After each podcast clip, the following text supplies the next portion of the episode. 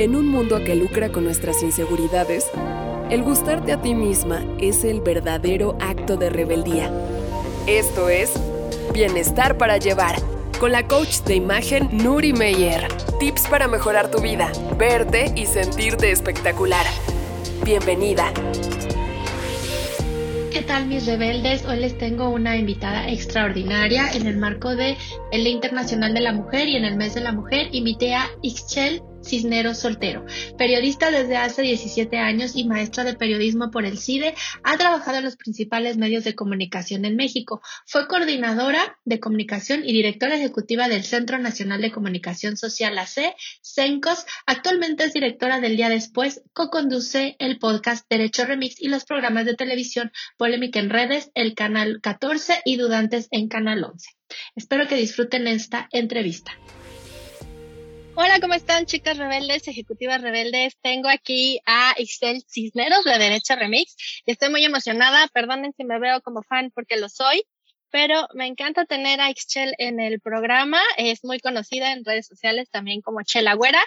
Y bueno, ella es periodista, es activista, forma parte del colectivo, o bueno, no sé cómo se dice, correctamente el día después y es co-conductora del programa Derecho Remix. Así es que les voy a dejar que se presente ella un poquito con ustedes para que la conozcan. Hola, Ixchel, bienvenida. Hola, muchas gracias, mujer. Este sí, pues eh, que soy periodista desde hace muchos años, de licenciatura y de maestría, pero me gustan mucho los temas sociales, entonces ya tengo varios años, casi siete, trabajando en organizaciones de la sociedad civil. Primero dirigí una organización llamada Sencos y ahora dirijo el día después.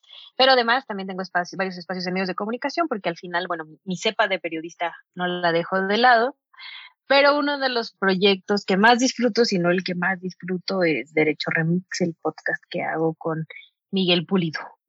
Ay, me encanta. La verdad, yo te conocí llegando a Antifaz Podcast. Primero escuché Estético y Sex y de ahí me fue con Derecho Remix y cuando los escuché a ustedes, escúchenme muy bien, me volví Patreon porque creo que estos eh. programas necesitan de verdad apoyo porque es un contenido de mucha calidad, aparte educativo y sobre todo para que aprendamos a defender nuestros derechos. A, ¿Escucharon? Aprendamos a defender nuestros derechos. Entonces, Eichel, ¿qué te motiva a ti a pues dedicarte a este tema del activismo y a este tema de los derechos humanos?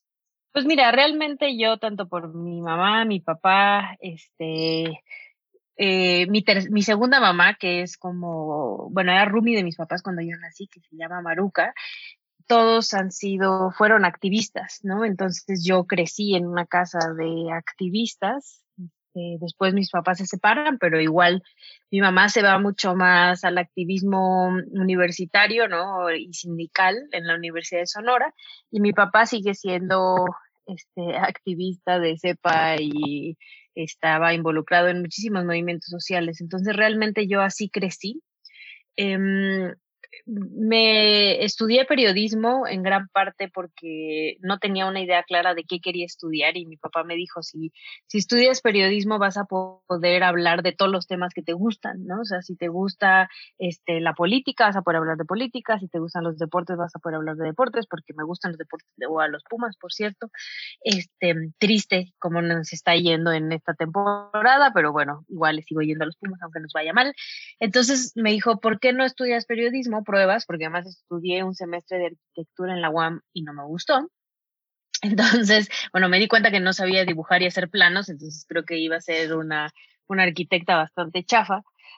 Así que ya dejé de lado mi carrera periodística, digo periodística arquitectónica y realmente me fui al periodismo. Y ahí eh, me di cuenta que, en efecto, como decía mi papá, pues yo podía llevar al periodismo a los temas que a mí más me gustaran y e hice, he hecho periodismo de todo, ¿no? De espectáculos, de cultura, de deportes, de política. Pero justo cuando yo estaba trabajando en la revista Quién, eh, me doy cuenta pues que mm, no, no demerito el periodismo que hice ahí, al contrario, creo que se hizo una chamba muy padre para justo meter temas sociales este, y políticos a una revista que normalmente no los, no los tocaba, pero pues el país básicamente se estaba cayendo a pedazos en pleno sexenio de Felipe Calderón, este, las elecciones donde ganó Enrique Peña Nieto, etcétera. Entonces, em, decido estudiar la maestría en periodismo en el CIDE y después de eso ya más bien dedicarme a otro tipo de periodismo, ¿no? A periodismo más social.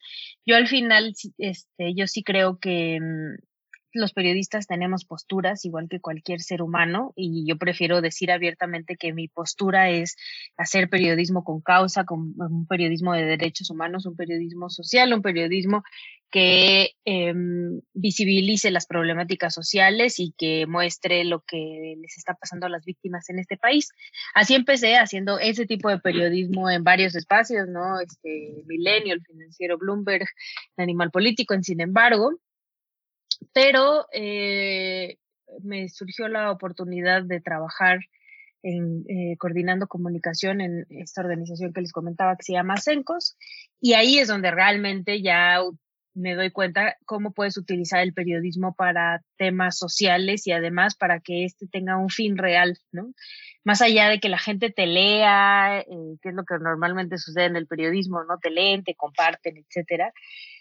En, Sencos yo me di cuenta que con el periodismo podría, podía cambiarle eh, la vida a alguien, ¿no? Entonces así empezamos a impulsar campañas de comunicación para visibilizar temas, para este, exigir la libertad de defensores de derechos humanos, para exigir los derechos de las trabajadoras sexuales, de las mujeres trans, etcétera. Después me hago, me hacen directora de Sencos.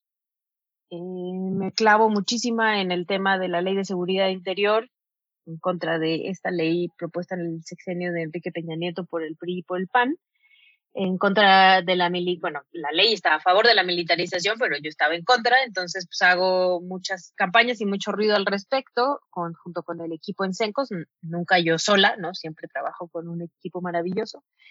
Y ahí es donde conozco a Diego Luna y a Gael García, que estaban muy interesados en ese tema. Entonces, cuando Diego decide lanzar su organización, que es el día después, me preguntan que si conocía a alguien que quisiera dirigir este proyecto, ¿no? Y entonces yo, más o menos cada cinco años, siento como que ya me están quemando algo en la chamba y necesito o modificar o cambiarme chamba o hacer otras cosas dentro del mismo trabajo y así. Entonces dije, creo que es momento de dejar Sencos y yo levanté la mano y al final terminó, bueno, terminan aprobándome como directora del día después los demás fundadores del día después y, y la fundadora. Y ahora estoy acá este, haciendo periodismo, pero también activismo y también visibilizando temas sociales y buscando con el día después que más personas se involucren, porque más allá de las exigencias que le podamos hacer al gobierno, yo creo que si no nos involucramos nosotras y nosotros como ciudadanía, realmente las estructuras no van a cambiar. Es muy complicado que solamente el gobierno sea a cargo de esas cosas, sobre todo en las estructuras internas. Entonces, en esas ando, eh, me gusta mucho lo que hago y, y, también me gustan mucho los espacios que tengo en medios de comunicación. Estoy en el canal 11 con Ricardo Rafael, estoy en el canal 14 en Polémica en Redes y en TV UNAM en un programa que se llama Extranjeros. Entonces, y en Derecho Remix. ¿no? Entonces, este, pues eso, llevando mis temas sociales y de derechos humanos a todos los espacios que puedo. Qué interesante lo que dices. Y yo te he visto en justamente en el programa del Canal 14 Polémica en Redes, porque ustedes no saben, pero este episodio se está grabando el día 9 de marzo. Entonces, eh, quisiera preguntarte, Excel, ¿qué yo? Ay, sí, ya lo he dicho, lo dije ayer en las redes sociales en un momento de mi vida dije, ay, estás exageradas, ¿por qué rompen esto? Ay, no puede ser así, todo con amor. Y no sé, empezando a escucharlos a ustedes, empezando a escuchar este con sex, empezando a buscar información en otras fuentes, no me voy a decir que soy feminista porque no estoy educada como en el feminismo, pero sí cambió algo dentro de mí. Y justamente ayer en las redes sociales, gente, mujeres que yo sigo, empezaron a expresarse. Yo la verdad pensaba eso, pero la verdad nunca me atrevía a poner, ay, ¿cómo rompen? No, porque no, tampoco me gusta así como criticar a la gente. Pero empecé a ver ese tipo de comentarios y como que me empecé a encender. No así de, es que no tienen ni idea de lo que ha pasado por esta gente y es muy soberbio de nuestra parte hacer eso.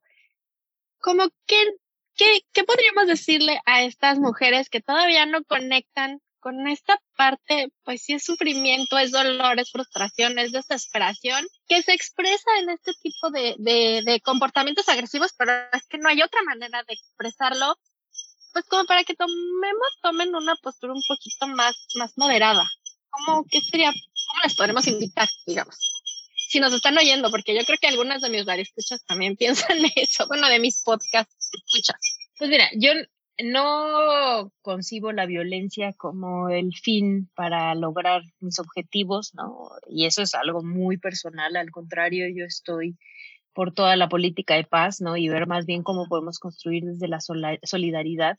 Pero a diferencia de muchas personas, sí entiendo de dónde viene esta rabia, ¿no? O sea, además, pues he platicado con muchas de estas chicas y también entiendo esta desilusión ante el sistema, ante cómo las han dejado solas, el individualismo, el cómo en este país denuncias y nadie se nadie le crea a la víctima, ¿no? Hemos visto casos muy recientes al respecto, el de Félix Salgado Macedonio, el de Andrés Ruemer también al principio, ¿no? O sea, en este país se le crea a los violadores y a los acosadores, se les crea a los hombres, ¿no? Empezando por ahí.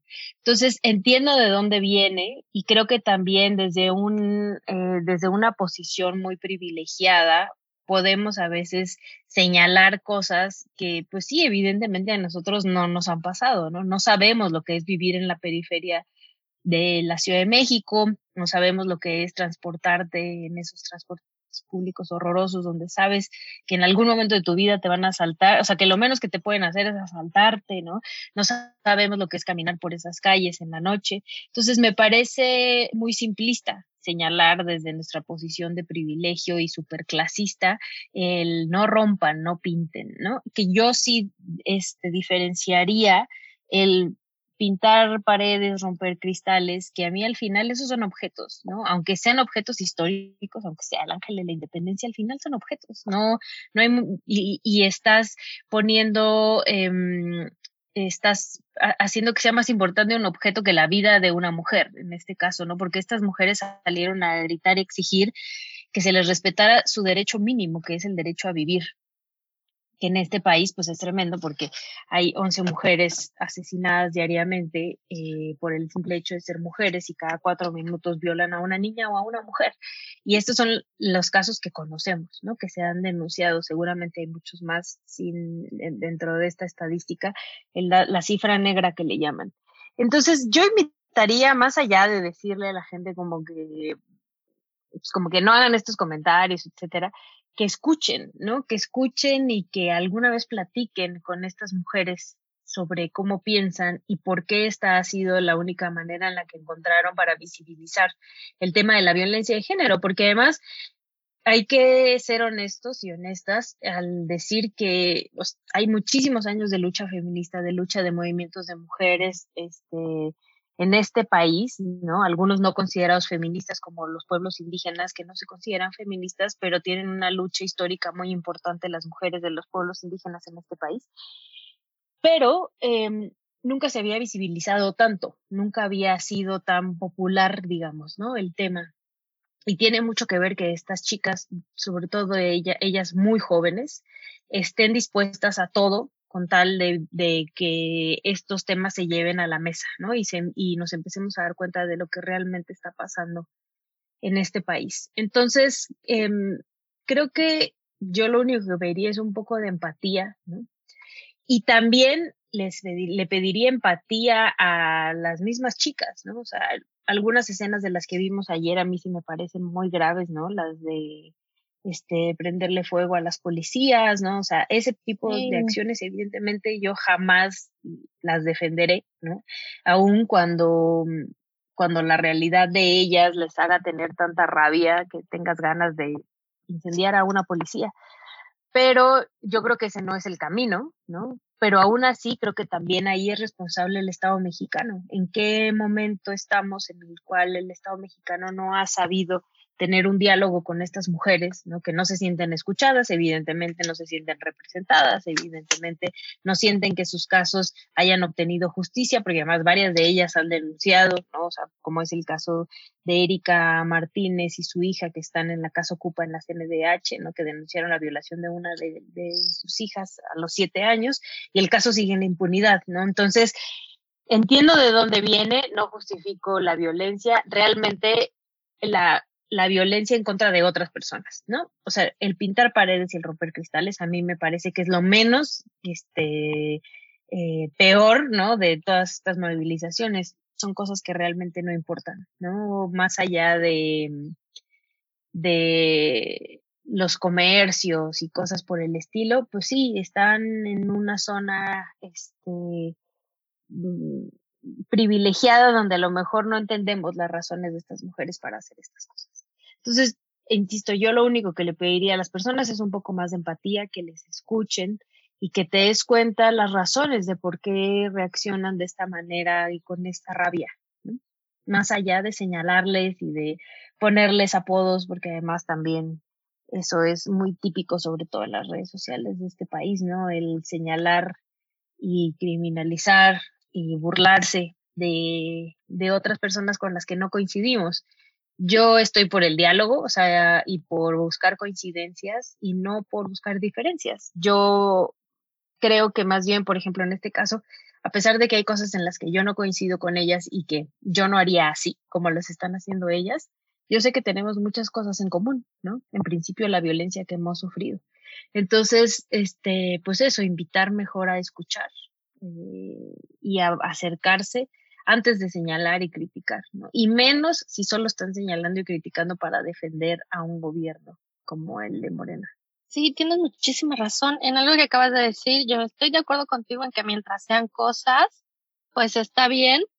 Eh, tampoco me pareció este asunto de incendiar a los policías, pero bueno, entiendo el contexto que se dio el día de ayer, porque me parece que la marcha iba muy bien y muy tranquila, se pintó el muro, eh, pues iba todo como que muy tranquilo y fue hasta que empezó a haber esta confrontación o este impedir el paso de, del gobierno cuando las cosas se descontrolaron. Pero bueno, para no entrar más en este tema y porque esto es un podcast de bienestar y de imagen, una de las razones por las que te invité y en ese sentido de la imagen fue porque tú en varios programas de Derecho Remix has comentado de que las mujeres nos tenemos que vestir en función de a dónde vamos y el riesgo en que corremos.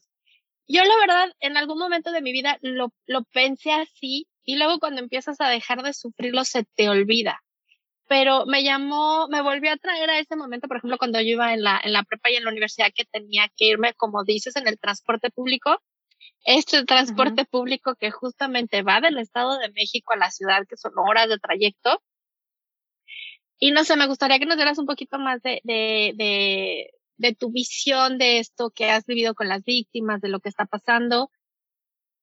¿Cómo definiríamos este peligro en el que vivimos las mujeres que hasta tenemos que darnos cuenta de eso? Pues sí, al final creo que eh, lo tenemos súper normalizado, ¿no? Estas cosas, las mujeres, de cómo nos vestimos diariamente para salir a la calle, dependiendo de dónde vayamos, dependiendo si vamos solas, si vamos acompañadas, si vamos en coche, si vamos en transporte público, pero al final estas eh, es un reflejo de el patriarcado que sonará este muy muy muy feminista, pero es lo que es, ¿no? O sea, así nos enseñaron a vestirnos porque a los hombres les enseñaron a agredirnos, este, dependiendo de cómo vayamos vestidas y en el lugar de donde estemos, ¿no? Entonces sí creo que es importante que nosotras em, empecemos a romper con estas cosas y por eso tiene mucho que ver lo valiosa que son este tipo de denuncias, ¿no? Lo que se busca es que las mujeres podamos tener estos espacios de libertad y que tú puedas vestirte como tú quieras en el momento en el que tú quieras sin necesidad de pensar el ¿Qué pasará si voy a tal lugar? ¿Qué pasará si me voy a subir a tal transporte público? ¿Qué pasará si? O sea, que al final seas libre de tu decisión y que no tu decisión vaya acorde con tu entorno, ¿no? Entonces sí creo que, mm, que, que, no es una cosa fácil, ¿no? O sea, no es algo que vaya a cambiar de la noche a la mañana, pero yo también creo que hay muchas mujeres que están empujando para que la situación cambie, ¿no? Y ahora veo mucho más fácil que si vas en el transporte público y denuncias a alguien que te está acosando en ese momento, otras mujeres salten contigo y te apoyen, ¿no? Para, para, mm, para arroparte. Y que o sea, a mí me tocó, ¿no? Este, ver a gente que lo hacía y todo el mundo se queda callado y nadie hace nada, ¿no? También, este, bueno, a mí me pasó en varias ocasiones y ahora creo que es distinto, ¿no? Nos hemos estado empapando, este, y hablando más al respecto. Em, y habemos más mujeres y estamos juntas y entonces independientemente de que yo no te conozca, voy a saltar por ti en el metro si tú denuncias que un tipo intentó tocarte. ¿no? Y, nos vamos a arropar. ¿Por qué? Pues porque estamos justo eso, estamos siendo solidarias con nuestro propio género y al final nos estamos este, dando cuenta que, que queremos eh, pues un mundo libre de violencia para todas nosotras, ¿no? Y, y, eso lo incluye la manera en la que vas vestida y, puedas elegir cómo vas vestida, ¿no? Eh, también, por ejemplo, leí ayer unos artículos de una denuncia de un señor que estaba evidenciando a su hija por bailar twerking, ¿no? Y le llama prostituta y no sé qué tantas cosas, ¿no? En un, en una, en un video de TikTok a su propia hija, ¿no? Y es como, en principio es un baile, ¿no? Eh, ella decidió por qué bailar así. Nosotros tenemos muchos estigmas de que las mujeres qué deben hacer y qué no deben hacer, ¿no? Pero en principio esas cosas, por ejemplo, nunca se las señalamos a un hombre. El hombre puede bailar como quiera, puede estar encuerado en la calle y nadie lo va a voltear a ver. Este, mm, hay un ejercicio muy padre que, que hicieron en redes sociales de un chavo que camina como por seis horas en la Ciudad de México, ¿no? Un chavo que en este, en este estilo de la belleza occidental que tenemos entraría perfecto, ¿no? Güero, alto, delgado, bla, bla, bla. Va caminando y nadie le dice nada. Y justo el ejercicio es eso. Él termina diciendo, yo puedo, a pesar de que supuestamente soy como el estereotipo de la belleza, puedo ir caminando por las calles de la Ciudad de México por seis horas y nadie me gritó nada, nadie me volvió a ver, a nadie le importó que yo traía una playera pegada, ¿no? Eso es lo que nos sucede con las mujeres y que, y que tendría que suceder. Cada quien tendría que ser libre de vestirse y de hacer lo que quisiera sin, sin tener que estar pensando en el entorno. Importante es esto que dices y sí, porque también me acuerdo la primera vez que fui a Estados Unidos fue a Nueva York y yo llevaba así ropa para andar en el metro como aquí en la Ciudad de México, ¿no? O sea, ya sabes, tapada hasta acá, nada de joyas, todo. Y me di cuenta que allá la verdad todo el mundo andaba vestido como se le daba su gana, o sea, chicas con minifalda, y bueno, en mi experiencia, en el momento que yo estuve, pues no, no, ni las voltearon a ver pues porque era así como tan común. Dije, ay, qué envidia estar en una situación como esta. Y también me acuerdo perfecto lo que dices.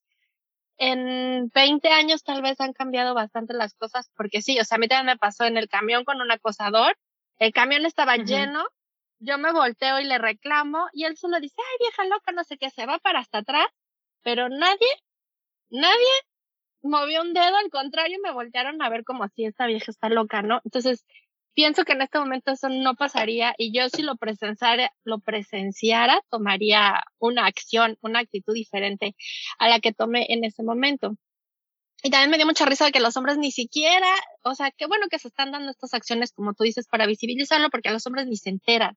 Una vez estaba yo escuchando un programa donde estaban hablando del transporte público y estaba Leo Zuckerman, no me acuerdo con quién estaba, y dice, no, pues es que es muy bonito, tienen el metrobús y te bajas y caminas. Y yo, sí, yo quiero trabajo para, soy vendedor y trabajo por una de, con dependencias de gobierno y dice, ya, yo quiero que tú te bajes en el metro este que está en 100 metros, o en el metrobús este que para en 100 metros, y camines una cuadra en vestido y con tacones.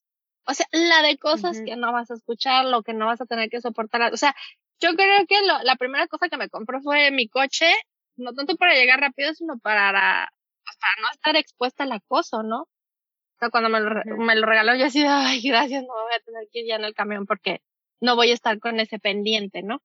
Entonces creo que es importante verlo. Y sí, o sea, los hombres ni se enteran, ni se enteran de este problema. a lo mejor, o sea, algunos no se enteran eh, o no se quieren enterar, pero la gran, no, pero la gran mayoría son partícipes, porque estos gritos, este acoso, esta violencia en contra las mujeres viene por parte de esos hombres, ¿no? Entonces, también hay muchos que se hacen de oídos sordos. A lo mejor ellos no son así, pero sus amigos sí, y nunca les dicen nada, ¿no? Sus familiares son así y nunca les dicen nada. Y por eso se le llama este pacto patriarcal, que es donde entre ellos mismos se encubren y hacen creer que, que no es importante o que no pasa nada. Les recomiendo mucho el libro que ya lo he dicho en, Derecho Remix, pero este, acá para que también lo tengan en tu espacio. Se llama este, mm, No son micro, eh, machismos cotidianos de Erendira Derbez y Claudia de la Garza, con unas ilustraciones súper padres de Erendira Derbez, con unos textos muy lindos, de cómo, o sea, con ejemplos muy básicos, cómo eh, lo que sufrimos las mujeres por culpa del machismo en este país y al final como muchos de los hombres no se dan cuenta o no se quieren dar cuenta que son partícipes de ello.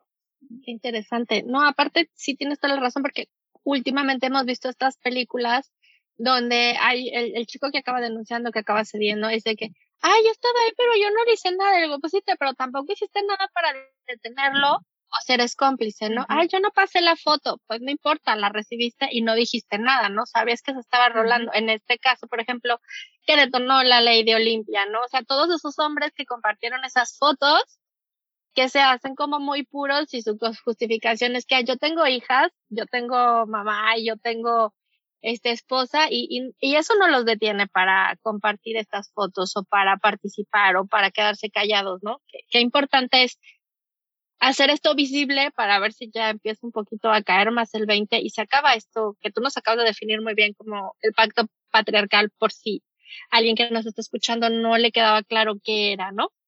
y al final también no es, o sea, no tendría que ser necesario que tengan hijas, que tengan esposa o que tengan mamás para sentir empatía por otro ser humano, ¿no? O sea, son personas y tendrían que ser solidarias con otras personas independientemente del género. El problema es que solo son solidarios con los hombres y son solidarios para el mal, ¿no? O sea, para encubrir.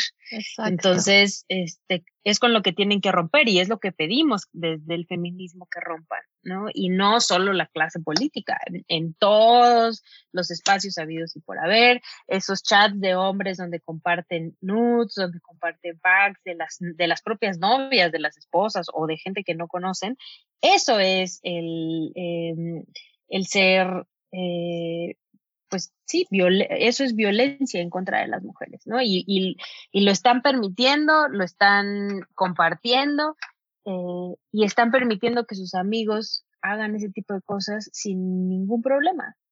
Sí, bueno, chicos, ya escucharon, chicas, si ustedes han vivido una experiencia o conocen a alguien, porque luego también las mejores amigas saben y tampoco dicen nada. Eh, pues si ustedes saben, escuchen este consejo, o sea, pues digan algo, ¿no? O sea, no solo se queden, ah, yo no lo voy a compartir, sino digan que no están de acuerdo, avisen a la chava, eso de compartir las fotos ahora es un delito, entonces avisen a la chava para que tomen las acciones legales y no dejen que se entere por otro lado, ¿no? Es un delito compartir fotos en estos packs y hay que tomar acciones legales, entonces, pues no se queden callados nadie, ¿no? Porque bueno, ya eh, es momento de que no, lo único que te iba a decir, y al final los hombres, díganle a sus amigos los que no, lo que no están bien, lo que saben que no está bien, ¿no? Porque esa es la única manera. Si las mujeres les decimos a los hombres, la verdad es que no nos van a escuchar. Les entra, ¿no? Entonces, exacto. Entonces, lo mejor es que entre hombres se hablen y se, y se cuenten estas cosas y empiecen a platicar y empiecen a darse cuenta cuál es su papel dentro de este país tan violento en contra de las mujeres y cuál ha sido. Y es súper válido que empiecen a modificar estas estructuras y que ustedes mismos ustedes, este, empiecen a darse cuenta que no está bien, ¿no? Que no está bien. Exacto. O sea, yo pienso que ya a lo mejor en, una, en un momento de tu vida puedes decir, bueno, yo no lo sabía, pero si ya que lo sabes ya que tomaste conciencia, lo sigues haciendo, ya es totalmente un acto de pura maldad y perversidad. Ay, Chel, pues estoy muy emocionada de que hayas estado en mi programa y bueno, finalmente para darle un poquito al tema del bienestar, ¿hay alguna práctica que tú consideres que te ayuda a tener bienestar en tu vida diaria, que te ayuda a mantenerte ahora en el centro, digamos, con este tema de la pandemia? Eh, Este, bueno, ha sido muy complicado, ¿no? Sobre todo porque tengo tres hijos em, y, y, pues nos vino a mover esquemas a todas y a todos, ¿no? Pero la forma en la que yo he procurado estar bien, porque además es muy importante eh, que nosotras las mujeres, porque además casi siempre nos dejamos al final de la, la, parte de autocuidado, nos preocupamos por nuestra pareja, por nuestros hijos, por nuestros papás, por nuestros compañeros y compañeras de trabajo, ¿no? Y nuestro bienestar lo, lo dejamos relegado.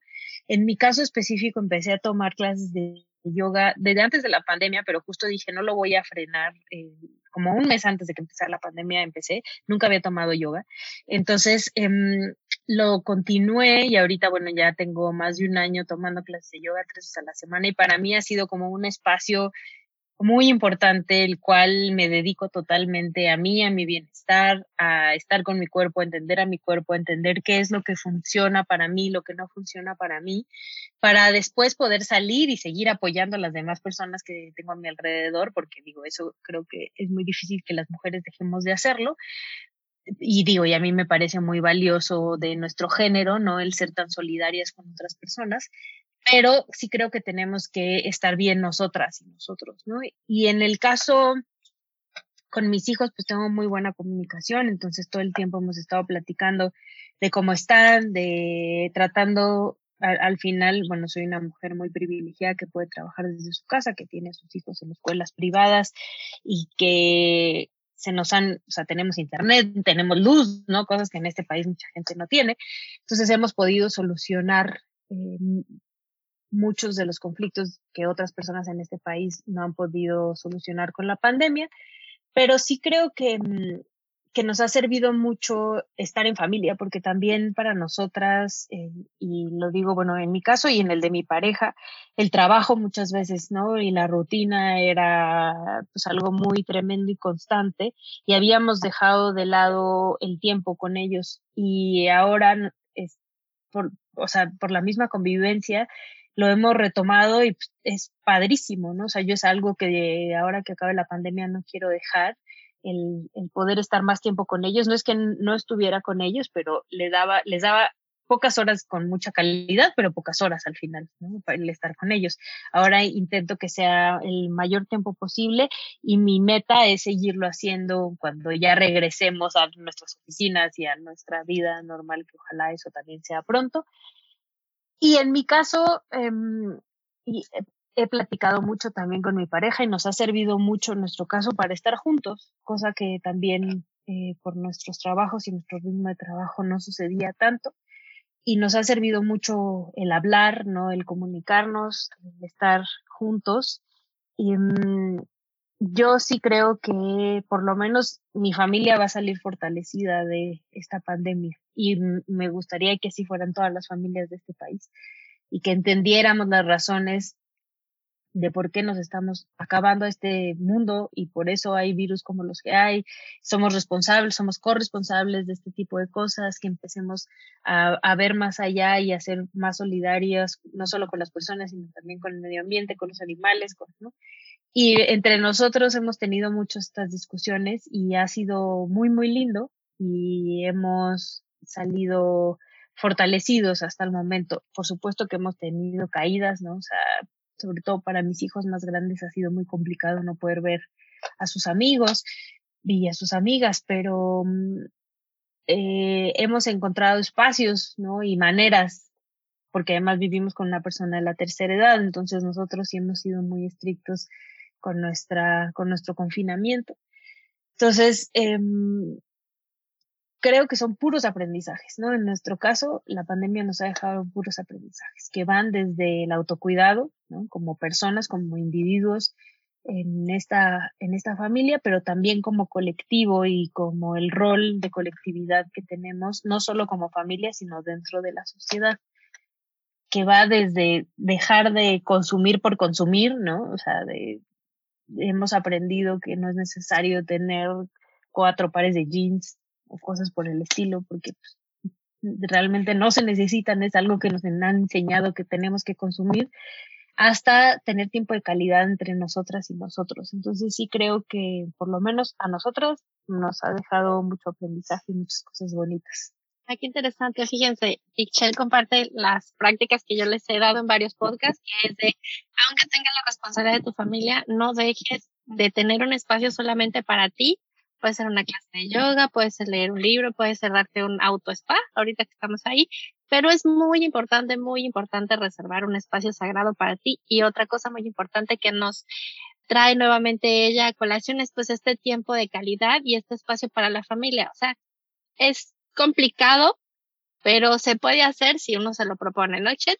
Sí, totalmente. O sea, y creo que además hay que darle la importancia que tiene, ¿no? O sea, muchas veces relegamos este espacio familiar porque creemos que hay otras cosas más importantes allá afuera, pero realmente de aquí, del núcleo familiar, surge todo lo que podemos hacer allá afuera. Exactamente. Ay, pues muchas gracias por estar en mi podcast. Les reitero que ustedes pueden encontrar a Chel en las redes sociales como arroba chelagüera, así con, con W y también escucharla en Derecho Remix y los invito a ir a Antifaz Podcast y a volverse Patreons porque de verdad tienen contenido de mucha calidad y pues es algo que no van a encontrar ustedes comúnmente. De verdad, vayan y aprendan más porque eso es lo que hace que tu cerebro crezca, que tus neuronas florezcan y que la vida en, general sea mucho más bonita. Gracias, Michelle, por estar conmigo. No, hombre, muchas gracias por la invitación. Este, pues nada, ahí seguimos y seguiremos. Ok, bueno, nos vemos. Bienestar para llevar